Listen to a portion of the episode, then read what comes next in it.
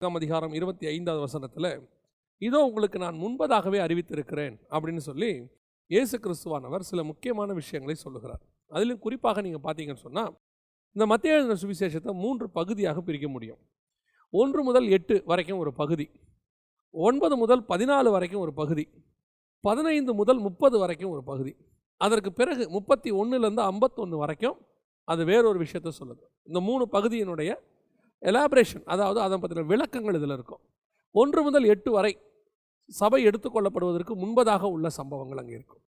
ஒன்பது முதல் பதினாலு வரை உபத்திரவ காலத்தினுடைய ஆரம்ப கால சம்பவங்கள் இருக்கும். பதினைந்து முதல் முப்பது வரை உபத்திரவ காலத்தினுடைய பின்னின காலமும் அரமேகதான் யுத்தமும் இயேசுவினுடைய பகிரங்க வருகை இது எல்லாமே அங்கே இருக்கும். இது எப்படி நடக்கும்? அது நடக்கும்போது என்னென்ன காரியங்கள் இருக்குங்கிறது அந்த முப்பத்தி ஒன்றுலேருந்து ஐம்பத்தி ஒன்று வரைக்கும் இருக்கும்.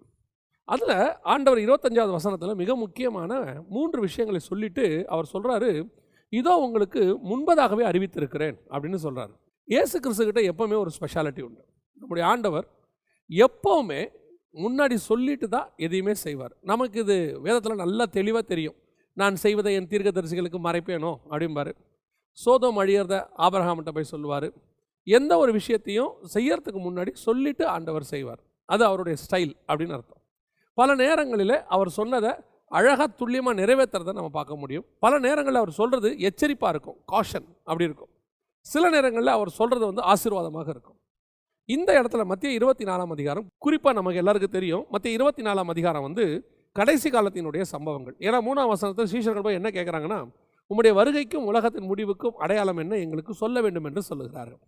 ஸோ அதுக்கான பதிலாக தான் இருபத்தி நாலாம் அதிகாரம் இருக்குது அந்த இருபத்தி நாலாம் அதிகாரத்தில் சில முக்கியமான விஷயங்களை சொல்லிட்டு இதோ உங்களுக்கு முன்பதாகவே அறிவித்திருக்கிறேன் அப்படின்னு சொல்கிறாரு எந்த விஷயத்த சொல்கிறாரு அப்படின்னு கேட்டால் அதில் மூன்று பகுதியாக பிரித்து மூன்று முக்கியமான விஷயத்தை ஆண்டவர் சொல்கிறார் முதலாவது விஷயம் நாலாவது வசனத்தில் சொல்கிறாரு ஃபர்ஸ்ட் பாயிண்ட் இயேசு அவர்களுக்கு பிரதித்திரமாக ஒருவரும் உங்களை வஞ்சியாதியபடிக்கு எச்சரிக்கையாயிருங்கள். முதல் காஷன் எச்சரிக்கையாயிருங்கள்னு அவர் எதை சொல்கிறாரு முன்பதாகவே சொல்கிறாரு ஒரு எச்சரிக்கையாயிருங்கன்னு சொல்கிறாரு எதை பற்றி உங்கள் ஒருவரும் உங்களை வஞ்சியாதபடிக்கு எச்சரிக்கையாக இருங்கள் எதை பற்றி எதில் வஞ்சியாதபடிக்கு அதையும் அவரே கீழே தெளிவாக கொடுத்துட்றாரு. ஃபஸ்ட்டு ஐந்தாவது வசனத்தில் அவர் சொல்கிறாரு அநேகர் வந்து என் நாமத்தை தரித்து கொண்டு நானே கிறிஸ்து என்று சொல்லி அநேகரை வஞ்சிப்பார்கள்.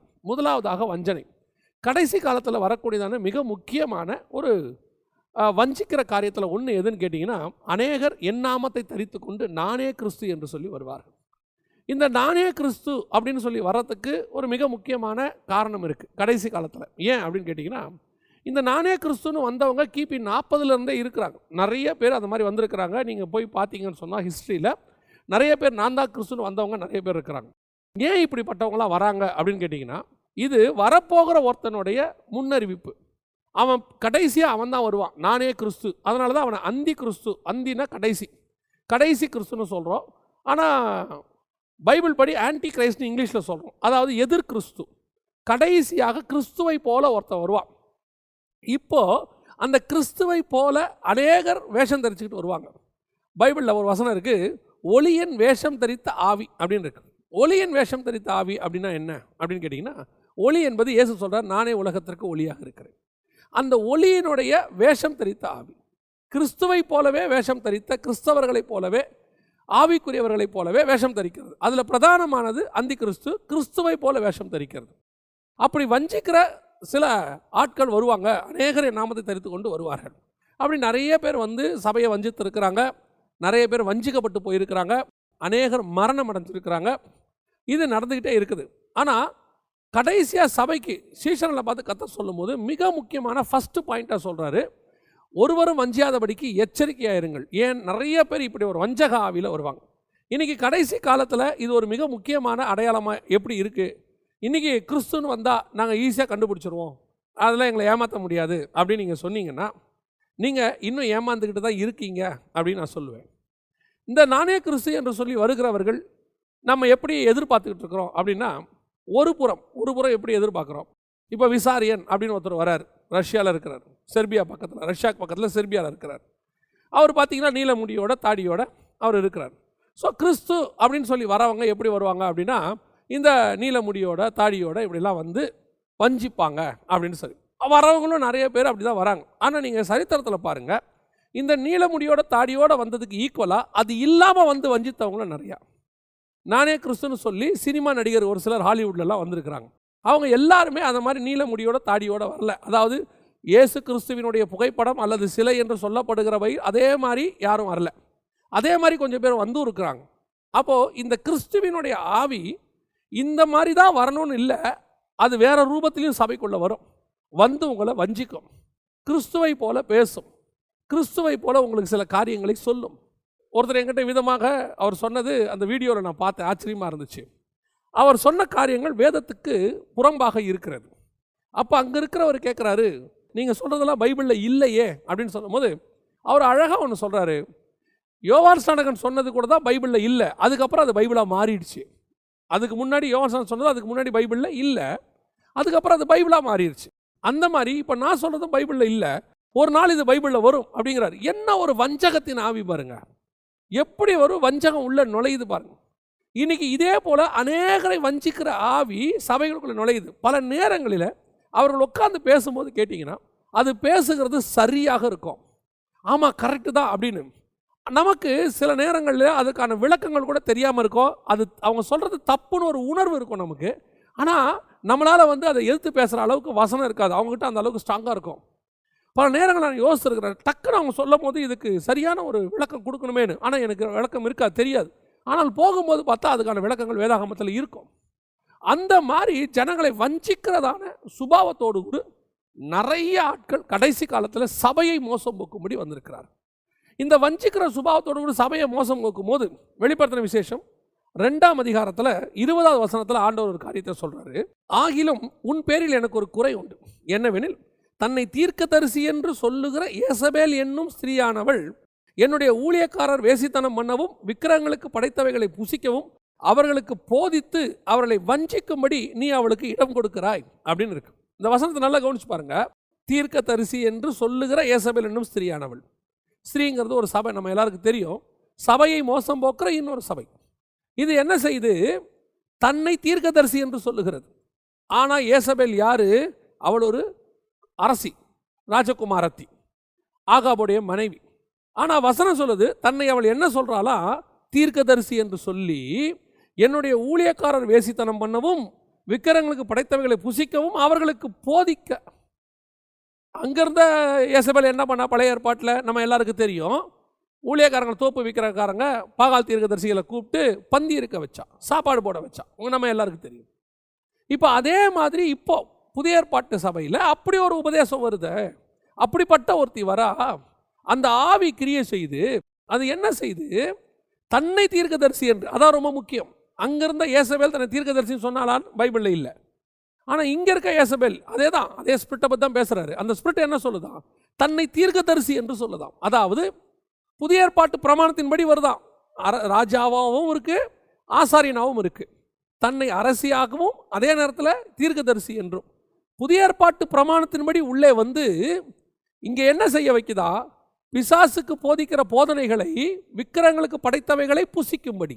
அங்கே கொடுக்குற உபதேசங்களை சாப்பிடும்படிக்கு வேசித்தனம் பண்ணவும் மற்ற காரியங்களோடு கூட கலந்து போகவும் இதெல்லாம் நீங்கள் லிட்டலாக இருக்க முடியாது.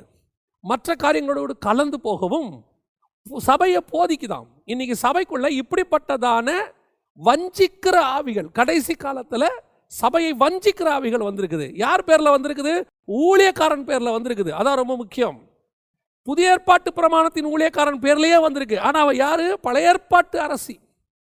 இதே தான் பழைய ஏற்பாட்டு பிரமாணத்தை அல்லது பழைய ஏற்பாட்டில் உள்ளதான காரியங்களை ஒரு சிலதை எடுத்துக்கிட்டு புதிய ஏற்பாட்டு பிரமாணத்துக்குள்ள போதிக்கிறது நியாய பிரமாணத்தை கொண்டு வந்து சுயாதீன பிரமாணம் போல போதிக்கிறது. இதே மாதிரி ஆட்கள் ஆரம்பத்தில் இருக்கிறாங்க.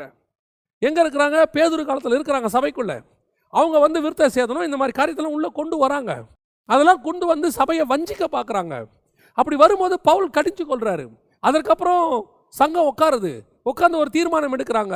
இந்த மாதிரி காரியங்கள்லாம் வேணான்னு சொல்லி முடிவு எடுக்கிறாங்க ரத்தத்துக்கு பீருண்டு சத்தத்துக்கு விபச்சாரத்துக்கு இதுக்கு மட்டும் விலக்கி இருந்தால் போதும்னு முடிவு எடுக்கிறாங்க அதற்கு பிறகு அந்த அடங்கலை பாருங்க.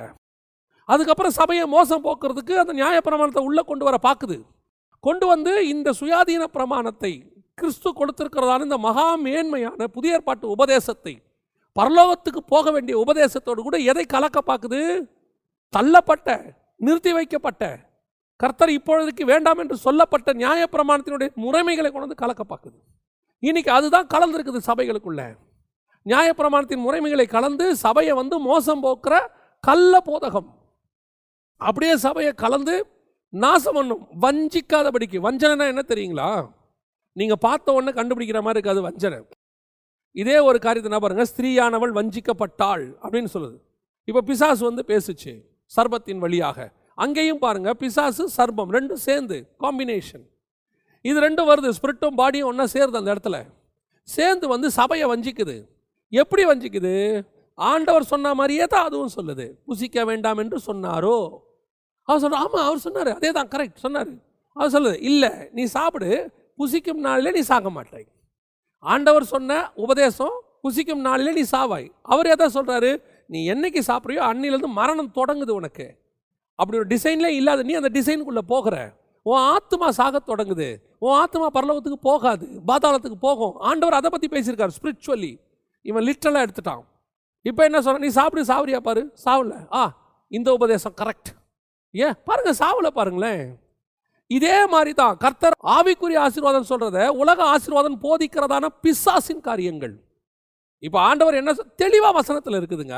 உலகத்தின் ஐஸ்வர்யத்தை குறித்தோ உலகத்தின் காரியத்தை குறித்தோ போதிக்க வேண்டிய அவசியம் இல்லைன்னு இருக்குது கீழானவைகள் அல்ல மேலானவைகளே நாடுங்கள்னு இருக்குது ஆண்டவர் அதை பற்றி அப்போ சபை எதுக்கு கொடுத்தோன்ற டீட்டெயில்ஸ் எல்லாமே இருக்குது அதை விட்டுட்டு உங்களை மயக்கிற வஞ்சிக்கிற உபதேசம்.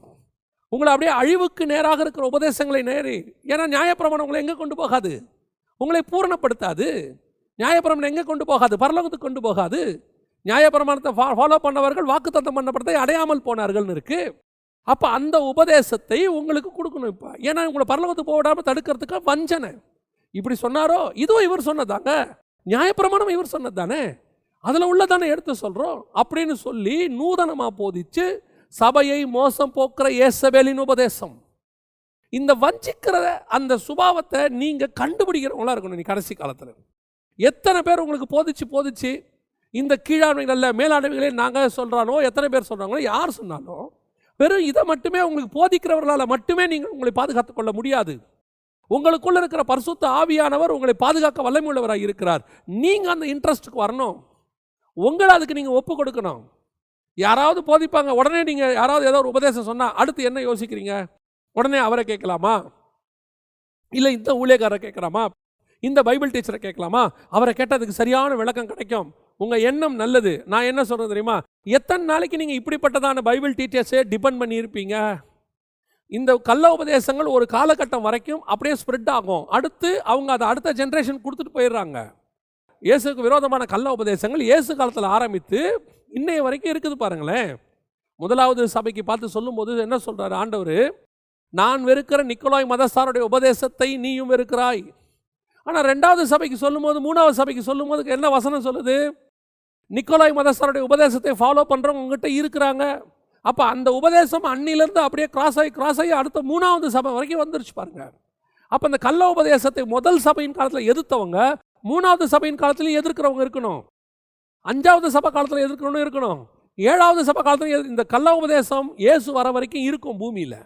அப்போ அதை எதிர்க்கிறவர்களும் இயேசு வர வரைக்கும் இருக்கணும். அப்போ நீங்கள் என்ன எதிர்பார்க்குறீங்க? இந்த பைபிள் டீச்சர்கிட்ட கேட்டு நம்ம தெரிஞ்சுக்கலாம். நீங்கள் தெரிஞ்சுக்கிட்டீங்க. சாஃப்ட் ஆயிடுறீங்க. கரெக்டாக பைபிளை பார்த்து சொல்லியிருக்கிறோம் அப்போ சரியாக தான் இருக்கும். ஓகே ரைட் நீங்கள் தப்பிச்சிட்டீங்க ஆனால் நீங்கள் எத்தனை பேரை காப்பாற்றினீங்க அதானே முக்கியம். நீங்கள் அந்த உபதேசத்தை நீங்கள் படிக்கிறவங்களா இருக்கணும். அந்த கள்ள உபதேசம் வரும்போது அதை உணர்கிறவங்களா நீங்கள் இடத்துக்கு வரணும். அவங்க சொல்லும் போதே நான் உங்களுக்கு சொல்கிறேன் ஒரு கள்ள உபதேசத்தை ஒருத்தவங்ககிட்ட உட்காந்து பேசும்போதே அவன் பேச ஆரம்பிக்கும் போதே உனக்குள்ள ஆவியானவர் உணர்த்துவார். அவன் கள்ள உபதேசக்காரன் அவன் பேசுறதுல ஏதோ ஒரு பிரச்சனை இருக்கு. அவன் அவன் அவன் அவன்கிட்ட ஏதோ ஒரு பிரச்சனை இருக்கு அப்படின்னு உணர்த்துவார். நீ அவனை பார்க்க பார்க்க பார்க்க அவன் கூட உட்கார உட்கார கத்துற அதை வெளிப்படுத்தி கொடுத்துக்கிட்டே இருப்பார். இதுதான் ஸ்பிரிச்சுவல் ஸ்டாண்டர்ட் அந்த ஸ்டாண்டர்டுக்கு நீங்கள் வரணும் பாருங்க.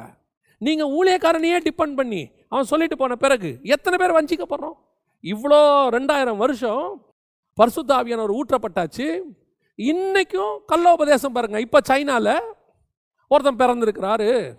கடைசி காலத்தில் கிறிஸ்து மாம்சத்தில் வெளிப்பட்டார். சர்ச் ஆஃப் அல்மைட்டி காட் அப்படின்னு சொல்லி வந்து சைனாவில் ஒரு மாம்சத்தில் இருக்கிறாரு.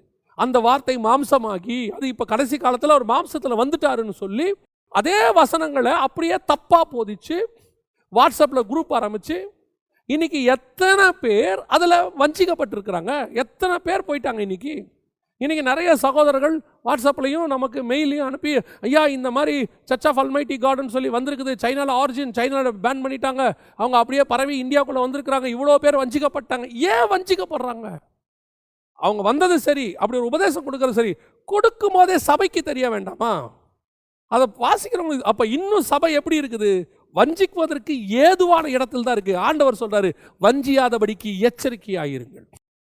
நானே கிறிஸ்து என்று அநேகர் இன்னைக்கு வரைக்கும் வந்திருக்கிறாங்க. மாம்சத்தில் இயேசு வெளிப்பட்டார்னு இப்போ சைனாலும் ஒரு சர்ச் வந்திருக்குது. தமிழ்நாட்டில் நிறைய பேர் வஞ்சிக்கப்பட்டு பின்னாடி போயிட்டே இருக்கிறாங்க. ஏங்க இயேசு மாம்சத்தில் எப்படிங்க வெளிப்படுவார்? இது ஒரு சிம்பிள் லாஜிக்கு ஒரு தடவை மாம்சத்தில் வெளிப்பட்டார். அவர் அதுக்கப்புறம் மேகம் இதில் நீங்கள் நீங்கள் காணும்படி எப்படி எடுத்துக்கொள்ளப்பட்டாரோ அப்படியே மேகங்கள் மேல் வலுவார்னு அப்போ சில ஒன்றாம் அதிகாரத்தில் இருக்குதே. இவ்வளோ தெளிவாக இருக்குது. சகரியா பதினாலில் இருக்குது. அவர் ஒளிவமலையின் மேல் வந்து இறங்குவார்னு இருக்குது. சைனாவில் வந்திருக்கிறான்னு சொல்லும்போது கேட்கக்கூடியதான அந்த உணர்வில்லாத இருதயம் அதற்குள்ளே நீங்கள் எப்படி வஞ்சிக்கப்பட்டு போனீர்கள்? இதை படிக்க கூடவா உங்களுக்கு உணர்வு இல்லாமல் போயிருச்சு? இன்னைக்கு கடைசி காலத்தில் இயேசுவின் ரத்தத்தால் சம்பாதிக்கப்பட்ட திருச்சபையை மோச போக்குறபடி வஞ்சிக்கிற அவி உலாகுது இன்னைக்கு சபை மேய்ப்பர்கள் தயவு செய்து அல்லது போதகர்கள் டீச்சர்ஸ் இந்த மாதிரி காரியங்களில் கொஞ்சம் கவனிங்க. கடைசி காலம் ஆடுகள் திருடப்படுகிறது. அநேக கள்ள ஓநாய்கள் உள்ளே புகுந்து கொண்டு இருக்கிறது கொஞ்ச காலம் இந்த மாதிரி ஆட்கள்லாம் வந்துக்கிட்டே இருந்தாங்க. அதற்கு பிறகு கொஞ்சம் பேர் கொரியாலேருந்து வந்தாங்க. அவங்க வந்து பைபிள் ஸ்டடி எடுக்கிறேன்னு சொல்லி கொஞ்சம் பேரை வஞ்சித்துட்டு போனாங்க. அதற்கு பிறகு கொஞ்சம் பேர் வந்துட்டு ஹீப்ரு வழியாக வந்தாங்க உள்ளே. அவங்க வந்து கொஞ்சம் பேரை வஞ்சித்துட்டு போனாங்க. இப்போ சைனாலேருந்து கொஞ்சம் பேர் வந்திருக்கிறாங்க. கமாலியல் சொல்கிறாரு அப்போ படிகளில் இது தானாய் தோன்றி இருக்குமானால் தானாலே மறந்து போகும். உண்மைதான் தானாக மறைஞ்சிரும். அதுக்குள்ளே எத்தனை ஆடு நாசமாகுது பாருங்களேன். எத்தனை ஆடுகள் ஓநாய்களுக்கு இரையாய் மாறுகிறது. அப்போ உட்காந்து பேசும்போதே உங்களுக்கு உணர்வு வர வேண்டாமா? கத்தர் சொல்கிறாரு வஞ்சியாதபடிக்கு எச்சரிக்கையாகிருங்க யார் வந்து எந்த உபதேசம் சொன்னாலும் நீங்கள் படித்த இந்த உபதேசம் உங்களை ஒரு திருச்சபையில் ஆவிக்குரிய திருச்சபையில் சேர்த்து பத்து வருஷம் இருபது வருஷம் உங்களை வளர்த்து உங்களை கர்த்தருடைய போதனைக்குள்ளே வச்சு எவ்வளோ அழகாக கொண்டு வந்திருக்கிறாங்க. எப்படி ஒரே நாளில் மாறி போகிறீர்கள் அதான் பவுல் கேட்குறாரு அதற்குள்ளாகவா நீங்கள் மாறி போனீர்கள் அதற்குள்ளாக உங்களை வஞ்சித்தவன் யார்? அதற்குள்ளாக இந்த சுவிசேஷத்தை விட்டு போவதற்கு உங்களுக்கு எப்படி மனம் வந்ததுன்னு கேட்குறாரு. இன்னைக்கு அதுதான் கடைசி காலத்தில் நடக்கிற அநியாயம். சபைக்குள்ளே வந்து நான் தீர்க்கதரிசின்னு சொல்லி எத்தனை பேர் ஜனங்களை நல்ல சபையில் போத கொடுக்குறாங்க? வசனம் கேட்டுக்கிட்டே இருக்குது. திடீர்னு யார் ஒருத்தருக்குள்ளாவது எங்கே இருந்தாவது இந்த மாதிரி கள்ள உபதேசம் உள்ளே வந்துடுது. அது வந்து சபைக்குள்ளே அப்படியே கொஞ்சம் கொஞ்சமாக கிரியை செய்து நான் தீர்க்கதரிசின்னு சொல்லி ஏசபேல் என்னும் அந்த தீர்க்கதரிசியானவள் சபையை மோசம் போக்குற மாதிரி சபைக்குள்ளே வந்து சபையிலேருந்து பத்து ஆத்மாவை கூட்டிகிட்டு போய் தனியாக சர்ச்சை ஆரம்பிச்சிருது. அந்த சபையிலேருந்து பத்து பேர் போதுங்க பாரு அதுதான் ஆச்சரியம். அவ்வளோ உபதேசத்தில் வளர்ந்தவங்க இப்படி ஒரு வஞ்சிக்கிற ஆவிக்கு தங்களை செவி சாய்க்கிறாங்களே நான் எப்பவுமே சொல்வேன் இது ஒரு வகையில் கர்த்தருடைய அனுமதி. எத்தனை கலை நம்ம சபையில் இருக்குதுங்கிறது தெரியும். நான் என்ன விரும்புகிறேன் அந்த கலையே இல்லாமல் இருந்தால் நல்லா இருக்குமே. எல்லாமே கர்த்தரோட வசனத்துக்குள்ளே வளர்க்கப்பட்ட நல்லா இருக்குமே. கலைகளாக போனவர்கள் கூட ஆத்துமாக்கள் தானே. இவர்களும் போய்விட்டார்களே. எப்படி பத்து பேர் போயிட்டாங்களே? அப்படி நம்ம யோசிக்கணும். கடைசி காலத்தில் இப்படிப்பட்டவர்கள் உங்கள் வீடுகளுக்குள்ளே வருவார்கள். வெளிநாடுகளில் இருக்கிறீங்க செய்தி கேட்குறீங்க ரொம்ப நல்லது. பல நேரங்களில் நீங்கள் ஆலயத்துக்கு போக முடியாது. விசிட்டிங் பாஸ்டர்ஸ்னு கொஞ்சம் பேர் வருவாங்க. வீடு வீடாக வருவாங்க. உங்களுக்கு ஏற்ற மாதிரி ப்ராஃபஸி சொல்லுவாங்க. உங்களுக்கு ஒன்று சொல்லுகிறேன். நான் அந்த காலத்துலேருந்து இருந்து சொல்லிகிட்டே தான் இருக்கிறோம். இப்பவும் சொல்கிறோம் தீர்க்கதரிசி என்கிறவன் உங்கள் இருதயத்துக்கு ஏற்ற மாதிரி பேசுகிறவன் அல்ல. தீர்க்கதரிசி என்கிறவன் உங்களை சந்தோஷப்படுத்துறதுக்கு வரமாட்டான். தீர்க்க தரிசனம் என்பதே என்ன? முதல்ல தெரியணும். சபையின் பக்தி விருத்திக்கு ஏதுவானது தான் தீர்க்க தரிசனம். தீர்க்கதரிசி கண்டித்து உணர்த்துகிறது தான் தீர்க்க தரிசனம். அதுக்கு தான் தீர்க்கதரிசி வருவான். உங்கள் வீடுகளில் நீங்கள் என்ன விரும்புகிறீங்க வந்து உட்காந்த உடனே உங்களுடைய கவலை கஷ்டத்தில் ஃபஸ்ட்டு நீங்கள் கொட்டிடுறீங்க அந்த ஆள்கிட்ட. அதுக்கு ஏற்ற மாதிரி ப்ராஃபஸி நல்லா கவனிச்சுக்கொள்ளுங்க. விசுவாச வார்த்தை பேசுவது வேறு விசுவாச வார்த்தையை தீர்க்க தரிசனமாய் சொல்லுவது வேறு. சில விசுவாச வார்த்தையை ரொம்ப லாஜிக்காக தீர்க்க தரிசனம் மாதிரி அடிச்சு விடுவான். அதுதான் விசுவாச வார்த்தை வேறு. கர்த்தர் உங்களுக்கு நிச்சயம் குழந்தையை கொடுப்பார். குழந்தை இல்லாதவங்களுக்கு சொல்கிறோம் இது விசுவாச வார்த்தை. இந்த ஆண்டு நிச்சயம் இந்த வருஷத்துக்குள்ள கர்த்தர் உனக்கு இப்படி ஒரு குழந்தையை இப்படி கொடுப்பாருங்கிறது விசுவாச வார்த்தையை தீர்க்க தரிசனமாக அடிச்சு விடுறது. இந்த மாதிரி வஞ்சிக்கிறவங்க எத்தனை பேர் இருக்கிறாங்க? ரொம்ப கேர்ஃபுல்லாக இருந்து கொள்ளுங்க. இன்னைக்கு கடைசி காலத்தில் இப்படி வஞ்சிக்கிற ஏசபேலுடைய உபதேசங்கள் நிறைய கள்ள உபதேசம் நிறைய வந்துக்கிட்டே இருக்குது அதுவும் கடைசி காலத்தில் எவனை விழுங்கலாமோ என்று பிசாசு வகை தேடி சுற்றி திரிகிறான் எல்லாருக்கிட்டையும் போய் மண்டையை கொடுக்கறது. எல்லாருடைய உபதேசத்தையும் உட்காந்து கேட்டுக்கிட்டு அப்புறம் உட்காந்துக்கிட்டு அதில் கொஞ்ச நாள் வஞ்சிக்கப்படுறது. அதுக்கப்புறம் ஏன்னா அது ஆத்மாவுக்கு ஒத்து வராது பாருங்கள் அரோசகமாக இருக்கும். அது ஆத்மாவுக்கு ஒத்து போகாது. சில நேரத்தில் நீங்கள் பார்த்தீங்கன்னு சொன்னால் சிலருடைய ஃபுட்டை நம்ம சாப்பிட போவோம். அது வெஸ்டர்ன் ஃபுட்டோ ஈஸ்டர்ன் ஃபுட்டோ அது சாப்பிடும்போது கொஞ்சம் நல்லா தான் இருக்கும். ஆனால் நமக்கு நம்ம ஜீனுக்கு நம்ம சாப்பாடு தான் ஒத்து வரும் பாருங்களேன். கொஞ்ச நாள் கழித்து அதுவே நமக்கு போர் அடிக்கும். நீங்கள் யூகேக்கெலாம் போனீங்கன்னா பிரெட் கொடுப்பாங்க. அன்றைக்கி இப்போ சாப்பிட்றதுக்கு அந்த இடத்துல பீஸா கீஸெல்லாம் நல்லா தான் இருக்கும். கொஞ்சம் அப்படி வெஸ்டர்ன் ஃபுட்டு ஆனால் போக போக உங்களுக்கு நல்லா தெரியும். இது சரி வராது எனக்கு. அது அவனுக்கு சரி வரும். இது எனக்கு சரி வரும் அதே மாதிரி தான் கர்த்தன் நமக்கென்று ஒரு உபதேசத்தை கொடுத்துருக்கிறாரு. அந்த உபதேசம் தான் அது சரி வரும் பாருங்கள் அதை விட்டுட்டு சில கள்ள உபதேசங்கள் சாப்பிடும்போது நல்லா இருக்கிற மாதிரி தெரியும். கொஞ்சம் டிஃப்ரெண்ட்டாக இருக்கிற மாதிரி தெரியும். அதில் கொஞ்சம் நன்மை இருக்கிற மாதிரி இருக்கும். ஆனால் போக போக தான் தெரியும். அது தவறு. நான் நீங்கள் ஆவியில் அதை முதல்ல கொடுக்கும்போதே உணரணும்னு நான் சொல்கிறேன் ஒரு சிலர்லாம் வந்து உட்காரும் போதே தெரியும். ஸ்பிரிட்டில் ஒரு ஒரு எதிர்ப்பு உண்டாகும். அவங்க பேச ஆரம்பிக்கும் போதே தெரியும். ஒரு எதிர்ப்பு உண்டாகும். அப்போயே சொல்லுவேன் இவர் இந்த இந்த இந்த இந்த பர்சன்ட் ஏதோ ராங் இருக்குது அவர் அஞ்சு நிமிஷம் பேசும்போதே நமக்கு தெளிவாக தெரிஞ்சிடும் இந்த மனுஷன் தப்பான உபதேசத்தில் இருக்கிறார். You must be very careful கடைசி காலத்தில் வஞ்சிக்கிற ஆவிகள் இப்பொழுது கிரியை செய்ய தொடங்கி இருக்குது இப்போ நிறைய வந்துட்டு இருக்குது நிறைய பேர் நமக்கு அனுப்பிட்டும் இருக்கிறாங்க. நீங்களும் கேர்ஃபுல்லாக இருங்க. வாட்ஸ்அப்பில் ஒரு குரூப்பில் சர்ச் நடத்துகிறாங்க ஜாயின் பண்ண சொன்னாங்க. சும்மா தான் ஃப்ரீ தான் ஜாயின் தான் பண்ண சொன்னாங்க. ஜாயின் தான் பண்ணோம். அவங்க நோட்ஸ் அனுப்பி விட்டாங்க. அது ஃபார்ட்டி கிளாஸஸ்ஸு இருபது கிளாஸஸ்ஸு அந்த நோட்ஸ் அனுப்ப அனுப்ப அனுப்ப ரொம்ப டிஃப்ரெண்ட்டாக இருந்துச்சு. ஆனால் போக போக அது ரொம்ப வித்தியாசமாக இருக்குது. ஏசுநாதர் அங்கே இருக்கார் இங்கே இருக்கார். நம்ம பார்க்க போகிறோம் சைனாவில் இருக்கிறாரு. உங்களை வந்து பரலோகமே கிடையாது நரகமே கிடையாது. உங்களை ஏமாத்துறாங்க. இப்படியெல்லாம் நிறைய கள்ள உபதேசம் வரும். வஞ்சிக்கிறது. உங்களுக்கு ஒரு ஊழியக்காரரை கத்தர் கொடுத்துருக்காரு. நான் எப்போவும் சொல்லுவேன் ரட்சிக்கப்பட்டவர்களே கத்தர் அனுதினமும் சபையிலே சேர்த்தார். உங்களுக்கு ஒரு சர்ச் உங்களுக்கு ஒரு மெய்ப்பன் அங்கே சில உபதேசம் அதில் தரித்துருங்க. அந்த உபதேசங்களில் அங்கே கொடுக்குறவரும் ஹண்ட்ரட் பர்சன்ட் யாரும் இங்கே பர்ஃபெக்ட் இல்லை. நாங்கள் உட்பட நோபடி இஸ் பர்ஃபெக்ட் சில பிரச்சனைகள் வர செய்யும். அதை நாங்கள் பேசி தீர்த்துக்கலாம். அது குடும்ப பிரச்சனை மாதிரி. அதை விட்டுட்டு நீங்கள் இங்கே பயந்துக்கிட்டு நம்ம மந்தையை பயந்துக்கிட்டு வெளியே போனீங்க ஓனாய் இருக்குது. ஓனாய் கடிச்சு கோதறிட்டோம்.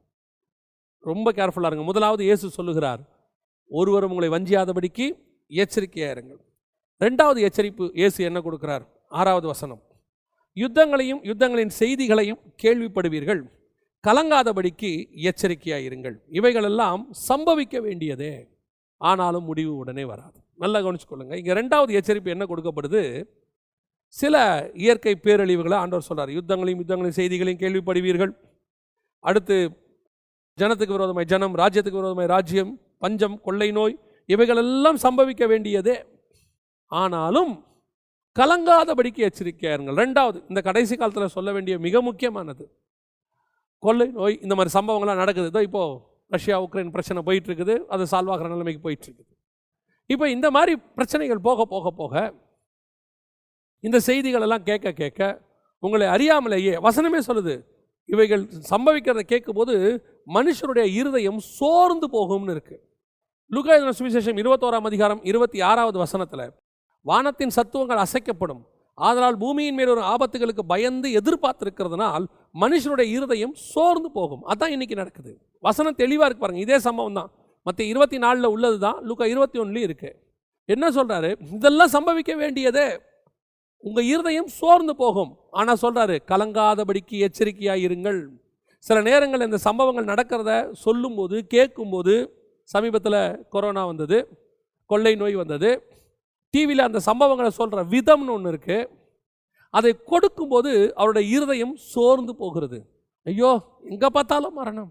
எங்கே பார்த்தாலும் மரண ஓலம்.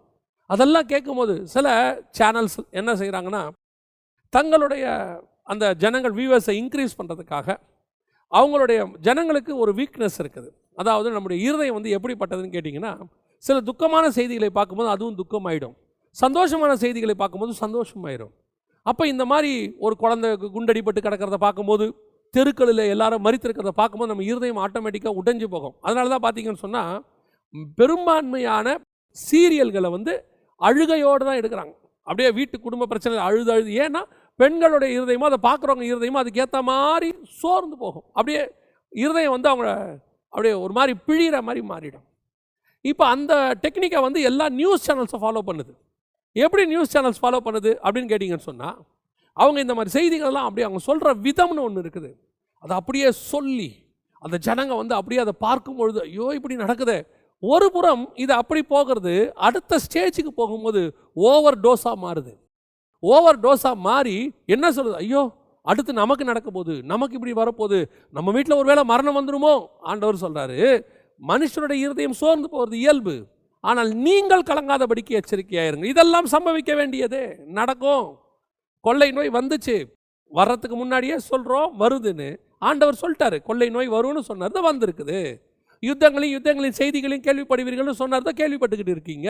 சம்பவிக்க வேண்டியது. நீங்கள் என்ன பண்ணாலும் அது நடக்க தான் செய்யும். மாறாது. பூமி எதிர்ச்சிகள் நிறைய பூமி எதிர்ச்சிகள் ரெண்டாயிரத்தி நாலுலேருந்து ரெண்டாயிரத்தி பதினஞ்சு வரைக்கும் நடைபெற்றது. சுனாமியில் ஆரம்பிச்சிச்சு தமிழ்நாட்டில். பெரிய பெரிய பூமி எதிர்ச்சிகள் உலகளாவிய நடந்தது. கொள்ளை நோய்கள் நடந்துருச்சு. இப்போ யுத்தங்கள் யுத்தங்களின் செய்திகள் நடந்துக்கிட்டு இருக்குது இதெல்லாம் சம்பவிக்க வேண்டியது. ஆனால் உங்களுக்கு என்ன வரக்கூடாது தெரியுமா? கலங்காதபடிக்கு. கலக்கமடையாதீங்க. இது என்னவாகுமோ? என்னவாய் முடியுமோ? ஒவ்வொரு நாளும் அப்படியே டிப்ரெஷன் ஸ்ட்ரெஸ்ஸுக்குள்ளே போகிறாங்க நல்லா தெரிஞ்சுக்கொள்ளுங்க. இயேசு வருகிறார் என்று சொல்லுகிறது. நிறைய பேர் இந்த லிஸ்ட்டில் எடுத்துக்கிறாங்க. அவர் பயமுறுத்துறாரு. அது பயமுறுத்தி நான் திருப்பியும் சொல்கிறேன் ஏன் பயம் அடையணும்? ஏன் பயம் பயம் அடையணும் எக்ஸாம் வருது.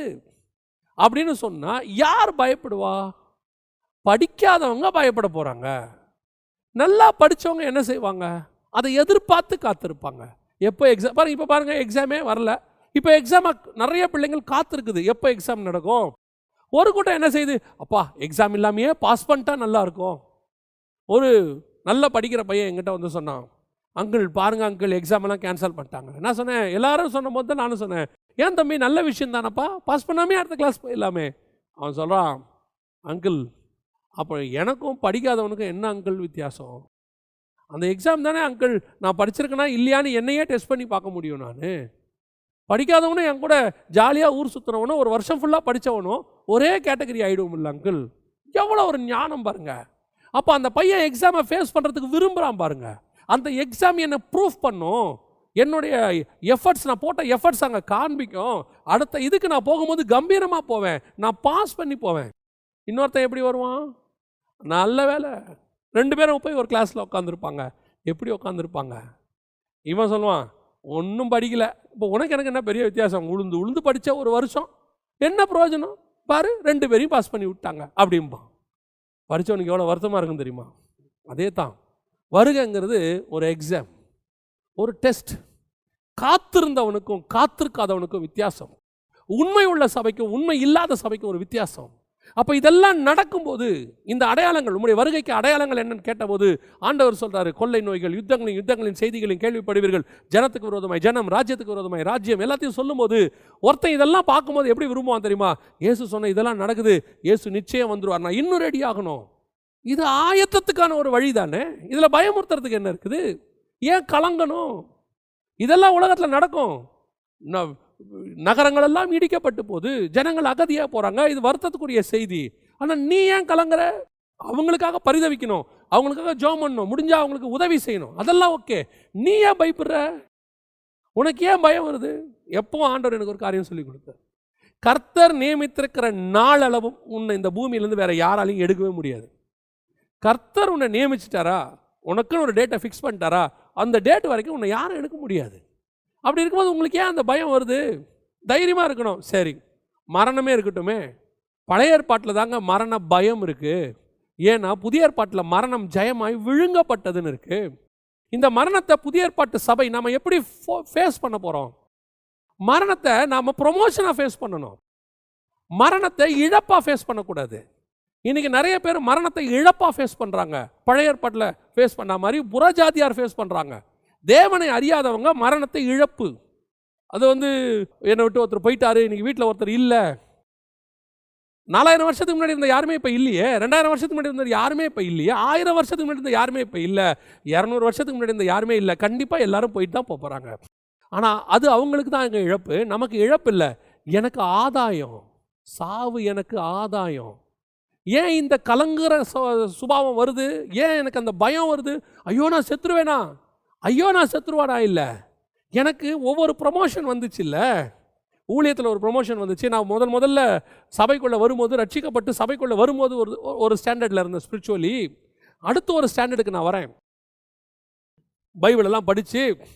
எடுத்த உடனே பாஸ்டர் வசனம் சொன்ன உடனே எடுத்து வாசிக்கிற ஒரு ஸ்டாண்டர்டுக்கு வரேன்.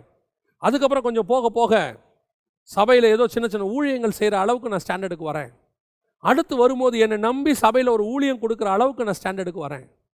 அடுத்து தனியாக ஒரு ஊழியம் செய்கிற அளவுக்கு கத்தரை அழைக்கிறார் அழைப்பு கொடுக்குறார் அந்த ஸ்டாண்டர்டுக்கு வரேன். அப்புறம் அந்த ஊழியத்தில் ஒவ்வொரு ஸ்டாண்டர்டுக்கு வரேன். ஒரு பீரியடுக்கு மேலே பரலோகம் முடிவு பண்ணுது. இங்கே ஊழியம் பண்ணது போதும்ப்பா எங்களுடைய ஹெட் குவார்ட்டர்ஸ் ஒன்று இருக்கு. வா அங்கே ஊழியம் பண்ணலாம். அங்கே போய் நீ அங்கே செய்யலாம். வா அப்படின்னு கூட்டிகிட்டு போகுது. இது ப்ரொமோஷன் தானே. எத்தனை பேரை நம்ம பார்த்துருக்குறோம்? இந்தியாவில் நல்லா ஒர்க் பண்ணுற ஸ்டாஃப்ஸை அப்படியே அமெரிக்காவுக்கு விசா போட்டு தூக்கிக்கிறாங்க. அங்கே எடுத்துக்கிறாங்க. அவன் சொன்னான் எனக்கு இந்த ஸ்டாஃபை கொடுங்கன்றான். ஏன்? யூ ஆர் ஒர்க் வெல் நீ நீ ப்ரொமோட் ஆகி போகிறப்பா அமெரிக்காவுக்கு போகிறதுக்கு மட்டும் சந்தோஷமாக இருக்குதுல்ல? நைன்டி நைன் பர்சன்ட் மக்களுக்கு அமெரிக்காவுக்கு கூப்பிட்றாங்க. பேக்கேஜ் சேலரி பேக்கேஜ் மாறும். கிளைமேட் மாறும். எல்லாமே மாறும். லைஃப் ஸ்டைலே வேறு மாதிரி ஆயிரும். ஒரு இந்தியாவிலேருந்து அமெரிக்கா போகும்போதே நீ இவ்வளவு வேரியேஷனை பார்ப்பனா? பூமியிலேருந்து ஹெவனுக்கு நீ ப்ரொமோட் ஆகி போகிற அப்போ சாவு எப்படி உனக்கு இழப்பாக மாறும்? சாவு எனக்கு ஆதாயங்கிறாரு பவுல். நீ மரணம் என்பது ஒரு கெட்ட வார்த்தையாக நீ பார்க்கப்பட்டது பழைய ஏற்பாடு வரைக்கும் உண்மை. காரணம் மரணத்திலிருந்து மீட்பு இல்லாது இருந்தது பரிகரிக்கப்படும் கடைசி சத்ரு மரணம் என்று சொல்லி கர்த்தர் மரணத்தை ஜெயித்தபடியினாலே உனக்கும் எனக்கும் மரணம் ஆதாயமாய் மாறுகிறது. மரணம் அப்படிங்கிற வேர்டை சக்சஸ் நான் முடிச்சிட்டேன். பாருங்கள் எவ்வளோ அழகாக சொல்கிறாரு தானியலை பார்த்து ஆண்டவர் சொல்கிற வார்த்தையை பாருங்கள் நீயோ போய் இளைப்பாரி கொண்டு போய் டேக் ரெஸ்ட் ஏன்? இந்த பூமியில் நீ பார்த்த வேலை போதும்பா நீ ஃபினிஷ் பண்ணிட்ட.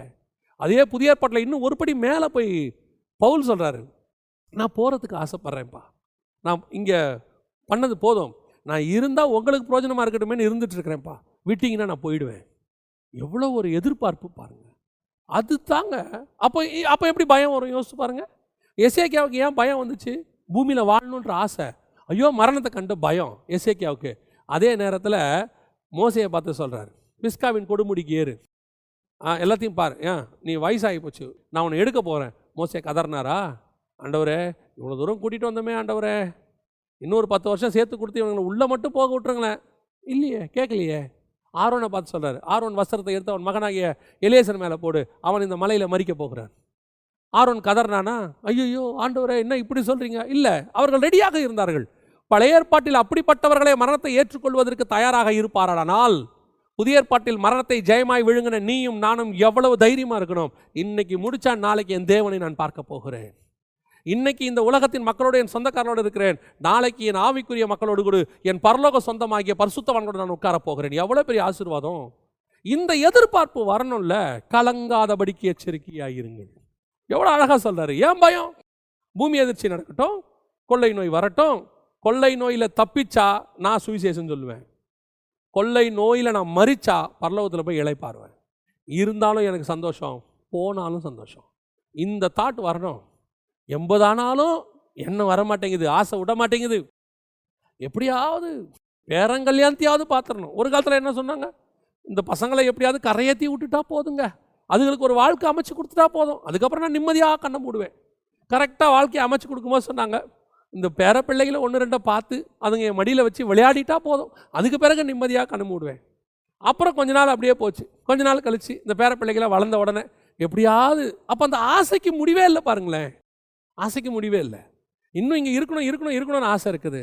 அப்போ உனக்கு தேவனை பார்க்கணுங்கிற ஆசை வரவே இல்லை பாருங்க. அழகா பரிசுத்தவான் பாடுறாரு. அழகா பரிசுத்தவாட்டி பாடுறாங்க.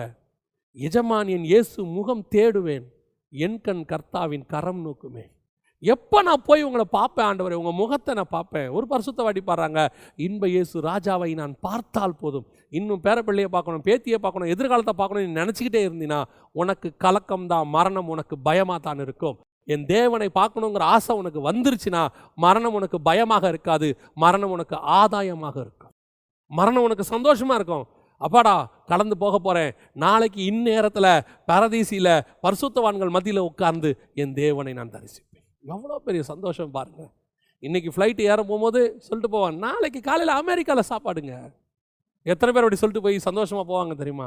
நாளைக்கு மார்னிங் எனக்கு பிரிட்டிஷ் பிரேக்ஃபாஸ்ட்டுங்க அவனே அவனை சந்தோஷமாக டாட்டா காட்டிட்டு மேலே ஏறி போகிறான் பிரிட்டிஷ் பிரேக்ஃபாஸ்ட் சாப்பிட்றவனே மறைவான மன்னாவை என் தேவனோடு கூட உட்கார்ந்து அங்கே சாப்பிட்றதும் எவ்வளோ பெரிய ஆசீர்வாதம். அதுதான் நமக்கு கத்தர் கொடுத்துருக்கிற பலன். கலங்காதபடிக்கு எச்சரிக்கையாக இருங்கள். என்ன வேணால் நடக்கட்டும். எத்தனை யுத்தம் வரட்டும் கொள்ளை நோய் வரட்டும். பூமி அதிர்ச்சி வரட்டும் ஜனத்துக்கு விரோதமாய் ஜனம் வரட்டும். இருந்தால் பூமிக்கு கர்த்தருக்காக நான் வேலை செய்வேன். போனால் கர்த்தரோடு கூட போய் அங்கே இருப்பேன். இந்த எண்ணம் உனக்கு வந்துருச்சுனாலே மரண பயம் வராது. இருந்தாலும் தோத்திரம் இல்லாவிட்டாலும் தோத்திரம். கடைசியாய் கர்த்தர் இன்னொரு காரியத்தையும் சொல்கிறாரு இருபத்தி மூணு இருபத்தி நாலாவது வசனம். அப்பொழுது இதோ கிறிஸ்து இங்கே இருக்கிறார். அதோ அங்கே இருக்கிறார் என்று எவனாகிலும் சொன்னால் நம்பாதேயுங்கள். நல்லா கவனிச்சுக்கொள்ளுங்க. இதோ கிறிஸ்து இங்கே இருக்கிறார். அங்கே இருக்கிறார் என்று சொன்னால் நம்பாதேயுங்கள் முதலாவது வஞ்சியாதபடிக்கு எச்சரிக்கையாயிருங்கள். ரெண்டாவது கலங்காதபடிக்கு எச்சரிக்கையாயிருங்கள். மூன்றாவது சில காரியங்களை நம்பாதீங்கன்னு சொல்கிறாரு அதை சொல்லிட்டு தான் கர்த்தர் சொல்கிறாரு இதோ உங்களை முன்பதாகவே அறிவித்திருக்கிறேன். எதை நம்பக்கூடாது? இருபத்தி நாலாம் வசனம். அடுத்த வசனத்தில் சொல்கிறாரு ஏனெனில் கள்ள கிறிஸ்துகளும் கள்ள தீர்க்கதரிசிகளும் எழும்பி கூடுமானால் தெரிந்து கொள்ளப்பட்டவர்களையும் வஞ்சிக்கத்தக்கதாக பெரிய அடையாளங்களையும் அற்புதங்களையும் செய்வார்கள். இது கடைசி இது அடுத்த ஆபத்து. முதல்ல வஞ்சனை உபதேச பிரச்சனை. ரெண்டாவது பயம். மூன்றாவது அற்புத அடையாளங்கள். இதை வச்சு உங்களை நம்ப வைப்பாங்கன்றார் ஆண்டவர். கூடுமானால் தெரிந்து கொள்ளப்பட்டவர்களையும் வஞ்சிக்கத்தக்கதான அற்புதங்கள். இந்த கடைசி காலத்தில் நான் சொல்கிறது இந்த கொரோனாவுக்கு கொஞ்சம் முன்னாடி வரைக்கும். ஜனங்களை மோசம் போக்கின வஞ்சித்த மிக முக்கியமான சம்பவங்களில் ஒன்று என்ன அப்படின்னு சொல்லி பார்த்தீங்கன்னு சொன்னால் இந்த அற்புத அடையாளம். சபைகள் நான் சொல்ல நல்லா கவனிச்சுக்கொள்ளும் கொரோனாவுக்கு கொஞ்சம் முன்னாடி. இப்போ கொரோனா தொ அப்புறம் சபை திறக்க ஆரம்பிச்சிருக்கு. ஃபுல் ஃப்ளெஜ்ஜாக திறந்த பிறகு இது நடக்கும். என்ன நடந்துச்சு அப்படின்னா பொய்யான அற்புதங்கள் பொய்யான அடையாளங்கள். சபைகளுக்கு உள்ளேயே தெரிஞ்சிச்சு கூடுமானால் தெரிந்து கொள்ளப்பட்டவர்களையும் வஞ்சிக்கத்தக்கதாக அதாவது இந்த அற்புத அடையாளங்களை வைத்து இந்த ஊழியக்காரனையும் ஊழியங்களையும் நிர்ணயம் பண்ணுறவங்க தான் இதில் வஞ்சிக்கப்பட்டு போவாங்க. யார் வஞ்சிக்கப்பட்டு போவாங்கன்னா இந்த அற்புதங்களையும் அடையாளங்களையும் வச்சு ஊழியத்தையும் ஊழியக்காரனையும் எடை போடுறவங்க. இவங்க தான் வஞ்சிக்கப்பட்டு போவாங்க. இது இந்த காலத்தில் இல்லை. அந்த காலத்துலேருந்து இருக்குது.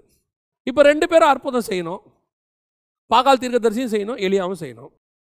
இப்போ ரெண்டு பேருமே போட்டி போடுறாங்க. அதில் எளியா செய்தது அற்புதம். வானத்துலேருந்து அக்கினி இறங்குச்சு. இப்போ நீங்கள் பாருங்கள் வெளிப்படுத்தல் பதிமூணு பதிமூணு வாசிச்சு பாருங்கள் பிசாசு என்ன செய்யுதுன்னு நாங்கள் வசனம் சொல்லுது. வானத்திலிருந்து அக்கினியை இறங்க பண்ணத்தக்கதாக பெரிய அற்புதம் செய்கிறது. பிசாசு பழைய ஏற்பாட்டில் பார்த்துச்சு. அங்கே அந்த இடத்துல ஒரு காம்படிஷன் அந்த காம்படிஷனில் பாகால் தீர்க்கதரிசிகள் வச்ச போட்டி என்னென்னா அக்கினி இறக்குறது. கர்த்தர் என்ன பண்ணிட்டாரு? எலியா சொன்னால் இறங்கும் அவங்க சொன்னால் இறக்காதுன்னு அங்கே ஒரு கண்டிஷன் போட்டதுனால அக்கினி இறக்குற தேவனே மெய்யான தேவன். வேற யாரும் இறங்காதபடி கத்தர் அங்கே தடுத்திருப்பார். அவ்வளோதான் ஏன்னா அதான போட்டி. அந்த போட்டியில் அன்றைக்கி அவர் ஜெயிச்சார். பிசாஸ் பார்க்குது அந்த போட்டியை விட்டுருங்க அது முடிஞ்சிருச்சு. அடுத்த ரவுண்டு. இப்போ என்ன? இப்போ அக்கினி இறக்குனா இவங்க எல்லாம் நம்புவாங்க. அப்படின்னு ஒரு முடிவு வந்த உடனே பிசாசு பார்க்குது இப்போ அக்கினி இறக்குது. இப்போ நம்மால் என்ன நினைக்கிறான்? அப்போ அக்கினை இறக்குற தேவன் தான் மெய்யான தேவன். அங்கே சொன்ன அது அங்கேக்கு மட்டும். அது அந்த இடத்துல நடந்த போட்டி. அது அன்னையோட முடிஞ்சிருச்சு. அதுக்கப்புறம் அக்கினி இறக்குறவங்க எல்லாருமே மெய்யான தேவன் அர்த்தம் கிடையாது. இப்போ புரியுதா? எதுக்கு சொல்ல வரேன்? அன்னையிலேருந்து பிசாசு இப்போ ப்ரொமோட் ஆயிடுச்சு. அவன் பார்க்குறான் அன்னைக்கு முடியலையா? இன்னைக்கு அவனால் முடியுது. இன்னைக்கு அற்புதங்களையும் அடையாளங்களும் அவன் செய்கிறான் எப்படி செய்கிறான் அன்றைக்கி நம்ம என்ன நா- நாலாயிரம் வருஷத்துக்கு முன்னாடி நம்ம ஆட்கள் என்ன பண்ணாங்களோ அதை இப்போ அவன் பண்ணுறான் நம்ம ஆட்கள் என்னைக்கோ ரெண்டாயிரம் வருஷத்துக்கு முன்னாடி நம்ம ஆண்டவர் கண்களை குருடாக இருந்தவங்கள பார்க்க வச்சாரு செவிடர்களை கேட்க வச்சார். இப்போ பிசாசுன ஆட்கள் அதை செய்கிறாங்க அன்னைக்கு நம்ம ஆண்டவர் என்னென்ன பண்ணாரோ அதை இன்னைக்கு இவங்க பண்ணுறாங்க அப்போ இப்போ பண்ணுறவங்க எல்லாருமே தேவனுடைய பிள்ளைகளா? அதுதான் ரொம்ப முக்கியம். அற்புதங்களை வச்சு டிசைட் பண்ணக்கூடாது. ஒன்று தெரிஞ்சுக்கொள்ளுங்க. நம்மை சாராதவர்களும் அற்புதம் செய்வார்கள். ஃபர்ஸ்ட் பாயிண்ட் நம்மை சாராதவர்களும் அற்புதம் செய்வாங்க. சீசர்கள் போய் இயேசுகிட்ட சொல்கிறாங்க ஆண்டவரே நம்மை சாராத ஒருத்தர் நம்முடைய நாமத்தினால அற்புத அடையாளங்களை செய்கிறான் அப்போ அவன் எப்படி செய்கிறான் நாம் வேணால் இயேசுவாக இருக்கும். ஆனால் சொல்கிற ஆள் யார்? நம்மை சாராதவன். இப்போ ஆண்டவர் என்ன சொல்கிறாரு அவன் நமக்கு தூரமானவன் இல்லை. ஆனால் நமக்கு கிட்டையும் இல்லை. நம்ம இல்லை. அவன் ரொம்ப கொஞ்சம் தூரத்தில் இருக்கான் அவன் அப்படியே விட்டுருங்க. அவனை எதுவும் டிஸ்டர்ப் பண்ணாதீங்க. விடு போட்டோன்ட்டார். அதான் அவன் வேலை. அவன் செஞ்சுட்டு போகிறான் அப்போ பிசாசுகள் அற்புதங்களை செய்யுது. நம்மை சாராதவனும் அற்புதம் செய்வான். அற்புதம் செய்கிறவன் எல்லாம் நம்மால் கிடையாது. நம்மை சாராதவனும் அற்புதம் செய்வான். ரெண்டாவது சீசர் அப்போசர்கள் போகிறாங்க ஒரு அம்மா தீர்க்க தரிசனம் சொல்லுது கரெக்டாக சொல்லுது. இவனே கன்ஃபியூஸ் ஆகிட்டான் பவுலே கொஞ்ச நாள் பார்க்குறான். அதுக்கப்புறம் தான் அவன் கடிஞ்சு கொள்கிறான் பவுலே ஏன் ஃபர்ஸ்ட் டே கொஞ்சம் கடிஞ்சு கொள்ளலை? அவனுக்கு அது ஃபர்ஸ்ட் டே சொல்லும் போதே இது நான் நல்லா தீர நல்ல விஷயத்த சொல்லுதே. நமக்கு செ- நமக்காக ஊழியம் பண்ணுற மாதிரி இருக்குதேன்னு யோசிச்சிருக்கணும். அதுக்கப்புறம் தான் தெரியுது இல்லை இது பிசாசுடைய ஆள். அது பிசாசும் தீர்க்க தரிசனம் சொல்லும் பாருங்களேன். எரேமியாக்கு ஆண்டவர் தீர்க்க தரிசனம் சொல்கிறாரு அதுக்கு ஆப்போசிட்டாக வந்து இன்னொருத்தன் தீர்க்க தரிசனம் சொல்கிறான் அவன் சொன்ன உடனே சொல்கிறான் நீ சொல்கிறபடி நடந்தால் நல்லா தான்ப்பா இருக்கும். இறைமையாவே அவனை நம்புற மாதிரி ஆகிட்டாரு அப்புறம் தான் ஆண்டவர் சொல்கிறார் இறைமையாக பார்த்து அவன்கிட்ட போய் சொல்லு. இனி அதை இரும்பாக மாத்துறேன்னு சொல்லு. போ கடினமாக மாத்துறேன். அப்போ அவன் சொன்னது பொய்யான தீர்க்க தரிசனம் ஒரு ராஜா இருக்கிறான் ராஜா கூப்பிட்டு சொல்கிறான் இப்போ தீர்க்க தரிசனம் கேட்க போகிறோம் அப்போ அங்கே ஒரு மெய்யான தீர்க்கதரிசி ஒருத்தன் வந்து சொல்கிறான் இவங்களெல்லாம் வஞ்சிக்கிறதுக்கு பரலோகத்தில் ஆண்டவர் கேட்டாராம்மா இவங்களை என்ன பண்ணலான்னு? அப்போ ஒருத்தன் சொன்னாராம் பரலோகத்தில் நான் பொய்யின் ஆவியாக போய் அங்கே இருந்ததில் யார் தெரியுமா? எல்லாம் அங்கெல்லாம் தீர்க்கதரிசி. அப்போது பிசாசுகளும் தீர்க்கதரிசனம் சொல்லும். பிசாசுகளும் அற்புதங்களை செய்யும். நம்மை சாராதவர்களும் அற்புதங்களை செய்வாங்க. இதுக்கு ஆதார வசனம் வெளிப்படுத்தின விசேஷம் பதினாறு பதிமூணு சொல்லுது. வலுசர்ப்பத்தின் வாயிலும் கள்ளதீர்க்கதரிசின் வாயிலும் மிருகத்தின் வாயிலும் இருந்து தவளைகளுக்கு ஒப்பான மூன்று அசுத்தாவிகள் புறப்பட்டு வர கண்டேன். அவைகள் அற்புதங்களை செய்கிற பிசாசின் ஆவிகள். எவ்வளோ தெளிவாக இருக்கு பாருங்கள் அப்போ பிசாசின் ஆவிகள் அற்புதங்களை கடைசி காலத்தில் செய்யும். ஆண்டவர் சொல்றாரு நம்பாதீங்கள். ஏன்? அற்புத அடையாளத்தை வச்சு நம்பாதையா? அது பிசாசுடைய ஆளு. அற்புத அடையாளம் செய்கிறவெல்லாம் நம்ம ஆளு கிடையாது. கூடுமானால் தெரிந்து கொள்ளப்பட்டவர்களையும் வஞ்சிக்கத்தக்கதாக. அதுதான் ரொம்ப ஆச்சரியம். யோசித்து பாருங்க. எவ்வளோ அற்புத அடையாளங்களை சபைகளுக்குள்ள பொய்யா சொல்லி ஜனங்களை வஞ்சித்தது எத்தனை பேர்? இது ஒரு ஃபர்ஸ்ட் பாயிண்ட் ரெண்டாவது நம்ம ஆட்கள் கொஞ்சம் பேரே அப்படி செய்வாங்க. அதான் அதை விட ரொம்ப முக்கியம். இப்போ இவங்கெல்லாம் நம்மை சாராதவர்கள் பிசாசினுடைய ஆவிகள். இப்போ நம்மை சாராத ஒருத்தர் அப்படி வருவான். நமக்குள்ளே இருக்கிற ஒரு ஆள் அப்படி வருவான். வந்து கூடுமானால் தெரிந்து கொள்ளப்பட்டவர்களையும் வஞ்சிக்கத்தக்கதாக வருவான். உபாகமத்தின் புஸ்தகம் பதிமூணாம் அதிகாரம் ஒன்று ரெண்டு மூணு வாசித்து பாருங்கள் உங்களுக்குள்ளே ஒரு தீர்க்கதரிசி ஆகிலும் சொப்பனக்காரன் ஆகிலும் எழும்பி நீங்கள் அறியாத தேவனை சேவிப்போம் வாருங்கள் என்று சொல்லி குறிப்பாய் ஒரு அடையாளத்தை சொன்னாலும் அந்த சொப்பனக்காரனாகிலும் தீர்க்கதரிசியாகிலும் சொன்னதை நம்பாதீங்கள். எதுக்கு? உன் தேவனாகிய கர்த்தரிடத்தில் முழு இருதயத்தோடும் முழு ஆத்மாவோடும் முழு பலத்தோடும் நீ அன்பு கூறுகிறையோ இல்லையோ என்று அவர் உங்களை சோதிக்கிறார்னு இருக்கு. ரெண்டாவது எப்படி? நம்மாலே எழும்புவான். இது வரைக்கும் சொன்னதெல்லாம் பிசாசுடைய ஆட்கள் வெளி ஆட்கள். அவன் செய்வான் அற்புத அடையாளம்லாம். நம்பக்கூடாது அவன் நம்ம செய்கிற மாதிரியே செய்வான். நம்ம ஆண்டவருக்கு கண்களுக்கு திறந்த மாதிரி அவனும் திறப்பான். க- குருடர்கள் கேட்ட செவிடர்கள் கேட்ட மாதிரி அவனும் கேட்க வைப்பான். அற்புத அடையாளங்களால் மட்டுமே அவன் நம்மால்னு அர்த்தம் இல்லை. இது ஃபஸ்ட் பாயிண்ட் செகண்ட் பாயிண்ட் நம்மாலும் செய்வான். ஆனால் செய்கிறவன்லாம் நம்மளாக இருந்தாலும் அவன் சொல்கிறது வேதத்துக்கு உட்பட்டு இருக்குதான்னு நீ பார்க்கணும். அதான் முக்கியம். ஏன்னா கூ கூடுமானால் தெரிந்து கொள்ளப்பட்டவர்களை வஞ்சிக்கத்தக்கதாக உங்களுக்குள்ளே ஒரு சிலர் எழும்புவார்கள். உங்களுக்குள்ளேயே எழும்புவாங்க. வருவான். அவன் சொல்கிறதெல்லாம் அபத்தமாக இருக்கும். இன்றைக்கி கடைசி காலத்தில் ஜனங்களை மோசம் போக்கும்படி ஜனங்களை ஏமாற்றும்படி இப்படிப்பட்டவர்கள் எழும்பி இருக்கிறார்கள். இன்னும் கொஞ்சம் பேர். பர்ஸில் பணம் வருது. எப்படி வரும்? ஏங்க ஐயாயிரம் பேருக்கு அங்கே சாப்பாடு கொடுக்கணும். அந்த இடத்துல வந்து சீசனல் கேட்குறாங்க ஆண்டவரே இவங்களுக்குலாம் சாப்பாடு கொடுக்கணும். கத்தர் சொல்கிறார் நீங்களே கொடு. அவன் சொல்கிறான் எங்ககிட்ட ஒன்றும் இல்லை. அப்போ ஆண்டவர் என்ன செய்யணும்? உன்னுடைய கையை பையிலே போடு. இதோ ரோமர் பணம் வரும் எடுத்துக்கோ. அரசாங்க பணம் வரும் எடுத்துக்கோ. கொண்டு போய் அப்பத்தை வாங்கிட்டு வா. சொல்லணுமா இல்லையா? இன்னைக்கு பர்ஸில் பணம் வரும்னு சொல்கிற ஆண்டவர் அன்னைக்கு நீடு. இரநூறு வெள்ளி பணம் ஆகும்னு அவனே சொல்கிறான் இரநூறு பணம் ஆகுங்க. இரநூறு பணம் இருந்தால் தாங்க இத்தனை ஆயிரம் பேருக்கு சோறு போட முடியும்.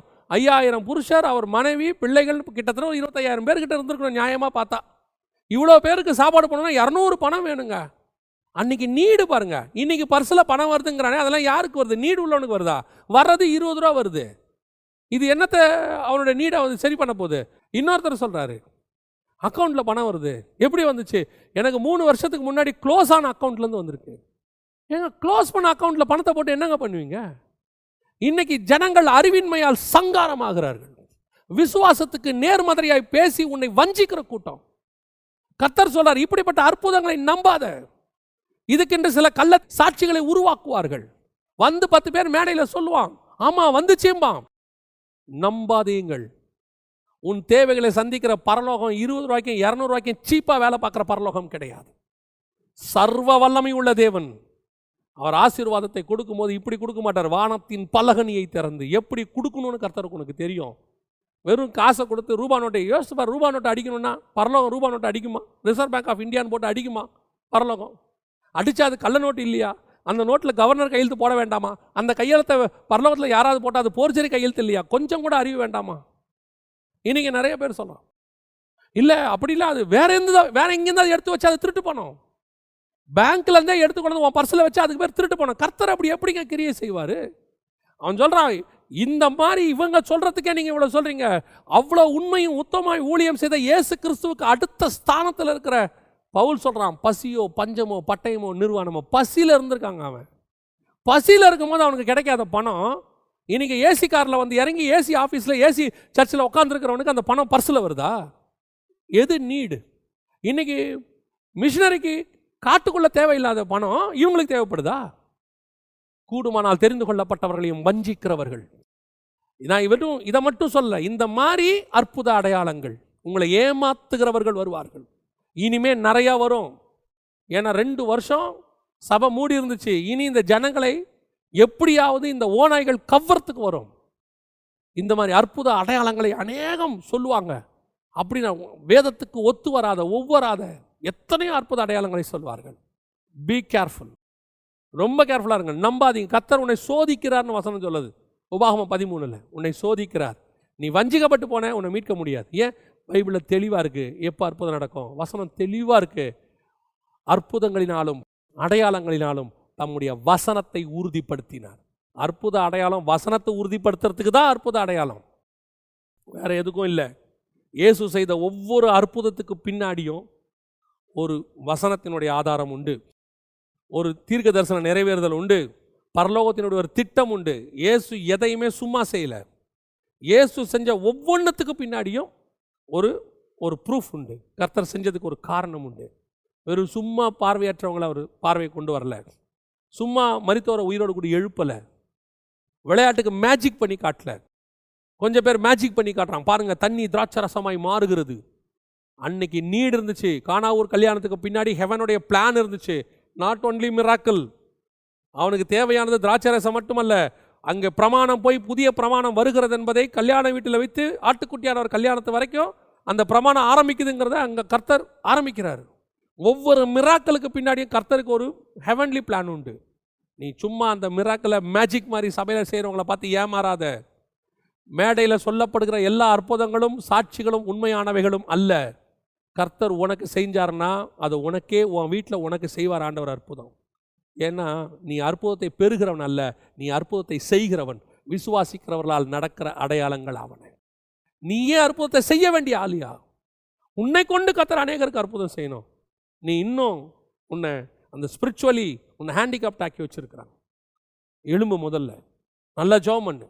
இனி அற்புதத்துக்கு பின்னாடி ஓடாத. அற்புதம் எனக்கு தேவையில்லை. நான் அற்புதத்தை செய்வேன்னு சொல்லு. உனக்கே உன் மூலயமாய் கர்த்தர் அநேகரை உயிர்ப்பிப்பார். அப்படிப்பட்ட இடத்துக்கு கர்த்தர் உன்னை வச்சிருக்கிறார். ஆண்டவர் மூன்று முக்கியமான காரியங்களை சொல்லுகிறார். முதலாவது நீங்கள் வஞ்சியாதபடிக்கு எச்சரிக்கையாகிருங்கள் ரெண்டாவது கலங்காதபடிக்கு எச்சரிக்கையாருங்கள் மூணாவது பொய்யான அற்புத அடையாளங்களை கண்டு நம்பாதிருங்கள். நான் கடைசியாக சொல்லி முடிக்கிறேன். அந்தி கிறிஸ்துவை குறித்து வேதம் சொல்லுகிறது.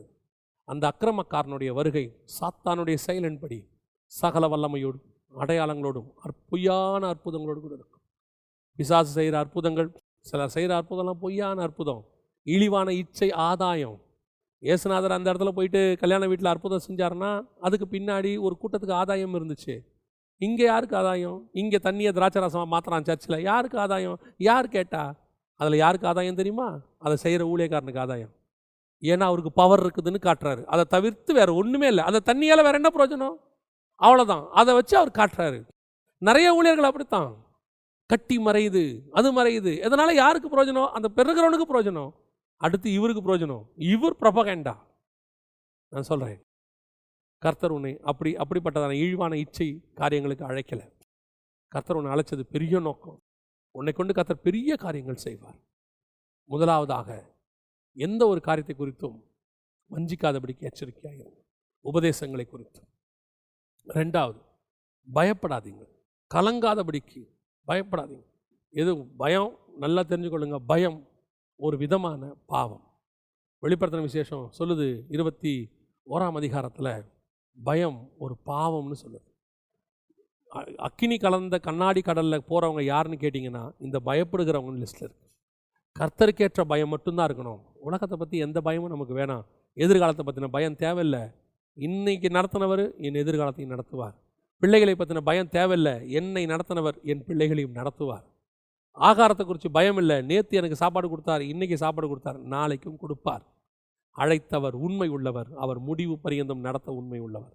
சிலரெல்லாம் எவ்வளோ காரியம் செஞ்சுட்டு வந்தாலும் முறுமுறுக்கிறது இங்கேருந்து கூட்டிகிட்டு போவார். கூட்டிகிட்டு போகிற போது ஆண்டவர் செஞ்சாருன்னா ஆண்டவர் ஆண்டவர் செஞ்சிருவார். அங்கே போன பிறகு ஆண்டவர் செஞ்சார். ஏன்னா உன்னை கூட்டிகிட்டு வந்ததே அற்புதம் இல்லையா? உன்னை இது வரைக்கும் நடத்துனதே அற்புதம் இல்லையா? இன்னும் ஆண்டவர் செய்வாரா? ஆண்டவர் செய்வாரா? இதுதான் இஸ்ரவேல முறுமுறுத்தது. பயம். அந்த பயம் இன்றைக்கும் இருக்கு. பயப்படாதீங்க. தைரியமாக இருக்கு கலங்காதபடிக்கு எச்சரிக்கையாயிருங்க கடைசியாய் இப்படிப்பட்ட பொய்யான அற்புத அடையாளங்கள் நடக்கும். நம்பாதீங்கள். இவைகளை கர்த்தர் உங்களுக்கு முன்பதாகவே அறிவித்திருக்கிறார். இதெல்லாம் கடைசி காலத்தில் வஞ்சிக்கிற காரியம். இப்போ வஞ்சிக்க தொடங்குது. இனி வரப்போகுது. அதுக்கு தான் இந்த எச்சரிப்பு செய்தி. இந்த எச்சரிப்பு செய்தி எதுக்காகனா இது வரைக்கும் நடந்ததில்லை இதெல்லாம் நடந்துச்சு. இனி ரெண்டு மடங்காக நடக்கும். முன்னிலைமையை காட்டிலும் பின்னிலைமை மோசமாக இருக்கும். வஞ்சிக்கிறவங்க எல்லா பக்கமும் எழும்புவாங்க. கர்த்தர் உங்களுக்கு இப்பொழுது முன்பதாகவே அறிவித்திருக்கிறார். நம்ம ஜோம் பண்ணுவோமா? சர்வ வல்லமையுள்ள எங்கள் தகப்பனே அருமையான நேரத்திற்காக உமக்கு ஸ்தோத்திரம். உடைய மகிமையுள்ள கரத்தில் தாழ்த்துகிறோம் ஆண்டவரே. கள்ள உபதேசங்களுக்கு எங்களை விலக்கி பாதுகாத்துக் கொள்ளுங்கப்பா. மந்தையை தப்ப விடாத ஓநாய்கள் வரும் என்று சொன்னீர் ஆண்டவரே. அந்த ஓநாய்களுக்கு எங்களை விலக்கி பாதுகாத்துக் கொள்ளுங்க. எங்கள் எங்கள் பிள்ளைகளை விலக்கி பாதுகாத்துக் கொள்ளுங்க. எங்கள் சபையை விலக்கி பாதுகாத்துக் கொள்ளுங்கப்பா.